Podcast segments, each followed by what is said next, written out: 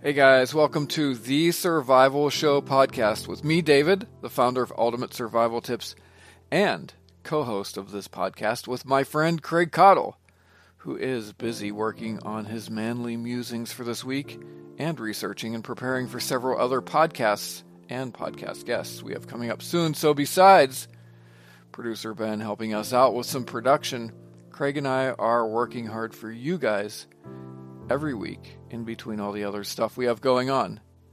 So, today I wanted to put together a gear cave for you. You guys seem to be enjoying these, and I was just working a bit on the new MSK1 knives. Yes, there are some new MSK1 knives coming sometime later this year and into 2020. So, this made me think about knives a lot, so I did decide to talk about knives with you guys today and most specifically a brand of knives that everyone can afford and a brand that I own probably 20 of.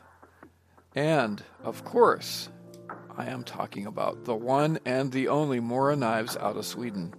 So, in this podcast, I'm going to go through, uh, I'm going to say probably my top 10 favorite Mora knives and one Mora knife alternative that I really like and think you might too if Moras kind of are maybe but not quite your gig, or you've got all the Moras you can use and you wouldn't mind seeing a really cool alternative that runs about the same price.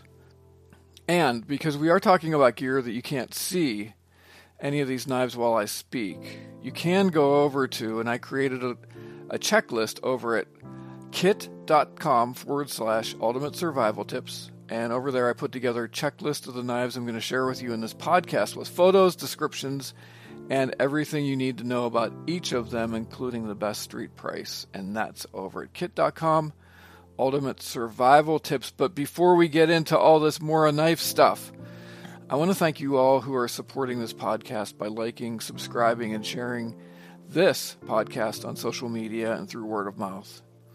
And I want to give a special shout out, special thanks to those who have partnered with us financially at anchor.fm forward slash the survival show by hitting the support this podcast button, which is totally new. So you can check that out over at anchor.fm forward slash the survival show. And I want to thank you, shout out to our monthly subscribers over at thesurvivalshow.com. And I want to let you all know that our boss new subscriber website is coming this summer, so stand by for that.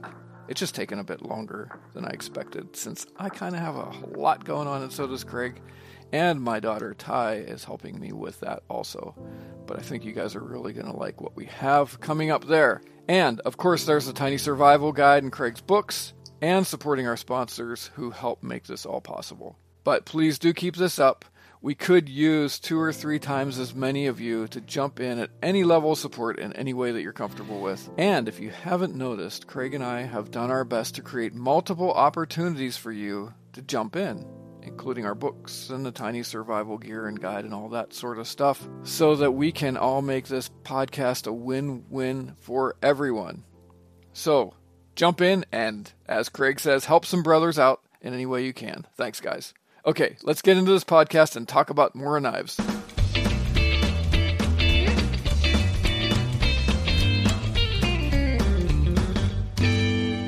So, first, if you're not familiar with Mora, you've got to be familiar with Mora. But if you're not, their superpower is that they figured out a way to make affordable, quality cutting tools that are actually, and I think this is still true, they're all made in Sweden and they make them of high quality materials and great steel. Mora knives are great for survival, bug out bags, go bags, camping, hunting, carving, cooking, work in the kitchen, and uh, even on the job site as utility knives. And Moras make a great first real knife. I recommend them to our students who don't have a good quality knife to start with. So they're great for young people and beginners, and really anyone who wants a well made precision cutting tool for light and medium camp, bushcraft, and utility cutting and carving, but doesn't want to spend a ton of money. So before we go further, and before I share this list with you guys of my top 10 Mora knives and why, and the pros and cons of each. I'm going to just share with you a little bit of history about the style that Mora knives follow, and that's in this area of traditional puukko or puku, depending on who you are, knives, and that's spelled P U U K K O if you want to look it up. The puku is a Finnish knife, originally from Finland as far as it can be tracked back. The prefix of it is PUU, pu, which means wood in Finnish. So Pukus were originally used as an everyday carry wood carving, skinning, butchering, and general utility knife for everyday tasks. And the puku dates back about a thousand years. So both men, women, and often children carried pukus, and traditionally each would be sized to comfortably fit the hand of the user so a puku knife would be a very personal everyday carry tool. One of the other notable features of the classic puku is the lack of any sort of finger guard with a blade edge most often coming right up to the handle. Now, if you look at a mora or a traditional puukko knife, you probably say that, hey, that's a bushcraft knife. And yes, there are many camp and bushcraft knives that have borrowed a lot from the traditional puku style of knives because the design does lead itself to a wide range of utility tasks. Now, on a little bit of a downside to the technology behind traditional pukus, most pukus are made with a rat tail tang, which means the part of the knife steel that secures the blade end to the handle is long and often pointed, and this is the same for most Mora knives. The long and pointed end that's secured to the handle looks a bit like a rat tail and is either driven into the handle or run through the handle and then secured in place on the pommel end in some fashion. So the downside of a rat tail tang is that it's not going to be as strong as what we know now as a full tang knife, which has much more of the width of the knife steel running the whole way through the handle. So there's a little bit of a downside to rat tail tangs. The upside is that it's a fairly quick and easy type of knife to build and assemble. And also, you don't have all that blade steel going through the handle. So you're going to end up with a knife that's really going to be on the lighter weight side, which has its advantages, especially if you're going to be using it all day. As with all of our tools, and especially knives, there are always trade offs and pros and cons. So you just have to decide what's best for you. So the first one I have queued up here is the Mora Craftline Basic 511 high carbon, and its rating on Amazon is 4.7. And coolness is that this particular knife runs about $10 US. So it has some various options, various sheath colors, and handle colors. So it is made out of high carbon steel. So this is not a stainless steel knife. I'm going to call this a pseudo puku style because it does have a pretty significant finger guard. It's got a 3.6 inch blade. It's a Scandi grind. Now, if you're not familiar with that term, there's one grind on each side of the knife that goes from the full width of the blade steel down to the cutting edge. Now, for our purposes, to oversimplify it, people like a Scandi grind because it makes field sharpening easier. And most, if not all of these Mora knives have a Scandi grind. The weight of this knife is 3.9 ounces. The handle is a hard plastic nylon with a serious finger guard. The build of this is the rat tail tang, and it really doesn't have a pommel in the end. Pommel basically means like a hard surface that you could use for hammering. Sheath is plastic with a belt clip, and it's set up for right hand carry only. So the pros, the good stuff about this is that it's light, it's super affordable, it's got some multiple handle colors, it cuts really well, and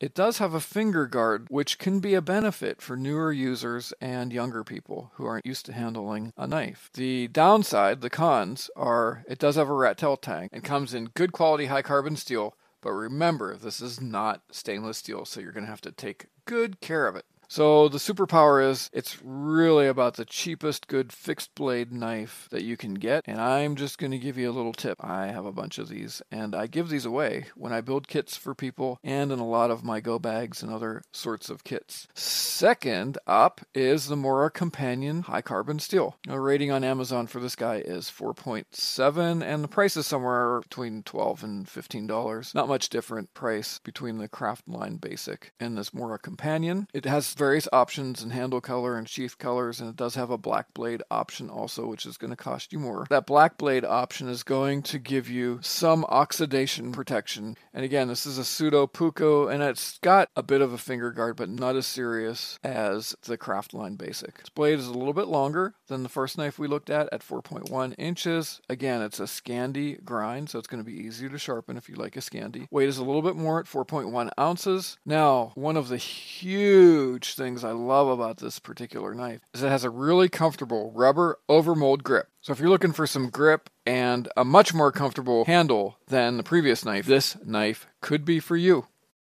Doesn't have a pommel. Again, it's got a plastic type sheath with a belt clip. Again, it's set up for right hand carry only. So the pros are it's light, affordable, it's got great steel but not stainless, and there's some different color options. And most of all is that rubber overmold and a little bit thicker handle. On the downside, again, it's a rat tail tang. It's not super great for heavy work, and you know, the sheaths on all these knives are what they are. Functional, basic, practical, and durable enough considering the price of the knife. Third up is basically the same knife, the Mora Companion that we just looked at, but in stainless steel. And the rating on this is slightly higher at 4.8. And the price difference really isn't much. You're talking about a buck or two, but there's a big difference in steel. And this is Sandvik stainless steel that's 12C27. This is a really good Swedish made steel. And for my money, I'm going to go for the stainless steel version here. Next up, number four on our list is the Mora Companion Heavy Duty, and this is basically the Mora Companion, but again, a beefed up blade. Can you tell that I like the Mora Companion lineup? It's a thicker blade, a little bit of a thicker, more solid handle. For that, you're going to increase the weight a few ounces, so this is about 4.8 eight ounces. Price goes up a bit to about 20 bucks. Again, that nylon handle with soft overmold grip. This is a bit heftier with an eighth inch wide blade, but this is not a stainless steel blade. Again, the trade offs, you have to decide what works for you. And its superpower is basically that it's still in the affordable range. It's got a bit more toughness than the other companions, and it's generally a step up. Now, number five, right in the middle of our list, we have the Mora Craftline Robust and high carbon steel. And I love this knife. It's beefy, it's thick, it's tough, it's well built, and it runs only about 15 or 16 dollars US. The Robust has a 3.6 inch full, 1 8 inch thick blade. It's a Scandi grind, weighs about 4.9 ounces, has that nice rubber overmold grip, has some color options. It is a rat tail tang, but very, very strong. It's got a plastic belt clip right hand carry sheath. Its superpower is that it is stout and did I say that it's tough? And it's actually designed for craftsmen. So, people in the trades, this would be a good knife. That is the Mora Robust. Now, number six on my list is the Mora Classic number two with a wood handle. So, if you like more of a traditional wood handle, this could be the Mora for you. The Amazon ratings set at like 4.6. Prices pushing around $20. It's got the high carbon steel, a 4.2 inch blade. Again, that Scandi grind. It's light at about three ounces. It's a nice birch handle. And the one that I have is stained red. But this is really a classic Puku design. So it has no finger guard. The handle is a little bit wider, so it fits the palm of your hand really nice. So if you want like an affordable, getting you into really close to a traditional puku knife, this Mora classic number two or even the number one, which is a bit smaller, may be the ticket for you. Now, next up, if you're into survival and, and bushcraft, you like a knife with some bells and whistles, the Mora Light My Fire, which is the knife we're going to talk about now, may be for you. Its rating on Amazon is 4.7. Now you're stepping up in price a bit. This is going to run you 30 to 40, maybe even a little bit more money depending on the color. And so I want to just tell you guys this is one of my favorite Moras for a couple of reasons. One, because it has Sandvik 12C27 stainless steel. It's got a 3.7 inch blade. It does have the overmold grip again which is great. But its superpower is that in the pommel end of the handle, it has a snap in little fire steel rod, which works really well. And you just use a non blade end of the knife, which has got a bit of an edge on it, and you can strike that fire steel all day, and it works fantastic. So if you're looking for more of a, a bushcraft survival knife and you like having the ability to make fire with you, the Mora Light My Fire, it's my favorite Mora out of the entire line for that particular reason. And because of the fantastic Sandvik 12C27 stainless steel there. But again, you're into 35, 40, maybe even 50 bucks. They're still available, but I don't know how much longer they will be because a little birdie at the Mora booth at SHOT Show told me that they were at some point going to discontinue them. So if you want one, you can go grab it up on Amazon or anywhere else you can find it. And next on my list is the Mora Bushcraft knife with an Amazon rating of 4.7. Now you're getting a little bit more pricey because of some extra bells and whistles on this knife. You're going to be in about $65 US or thereabouts. It is again that full 1 8 inch steel. This one in particular is black coated, high carbon steel, so it does have some oxidation protection. Has a built in fire steel, 4.3 inch blade, again, Scandi grind, 4.2 ounces has a grippy, beefy handle. The sheath is pretty cool. It's a multi sheath with a couple of belt clips, so you can kind of customize it however it fits you. It does have a fire steel and a fire steel holder and a diamond sharpener built in. And I believe it's specifically set up for right hand carry. Sorry to all of you lefties. I just want to let you know that I personally haven't forgot about you. And in as much as it is within my control whenever I design knives, whether it be MSK ones or future knives. I will always take into consideration and try to have sheath solutions for you. Now to the pros of the Mora Bushcraft knife. It has a versatile sheath and it has some bells and whistle options for the survival and bushcraft crew. Cons are, of course, it's not full tang, and the price point's a bit high when people think about Mora. But its superpower is it's very rugged, it's versatile, has the sharpener and the built in fire steel. Next up, we have the Mora Garberg with an Amazon rating of 4.5. This is one of, if not the most expensive Mora, and for a couple of good reasons. Its price point is 80 to $90, depending on whether you get the leather or the multi carry option sheath.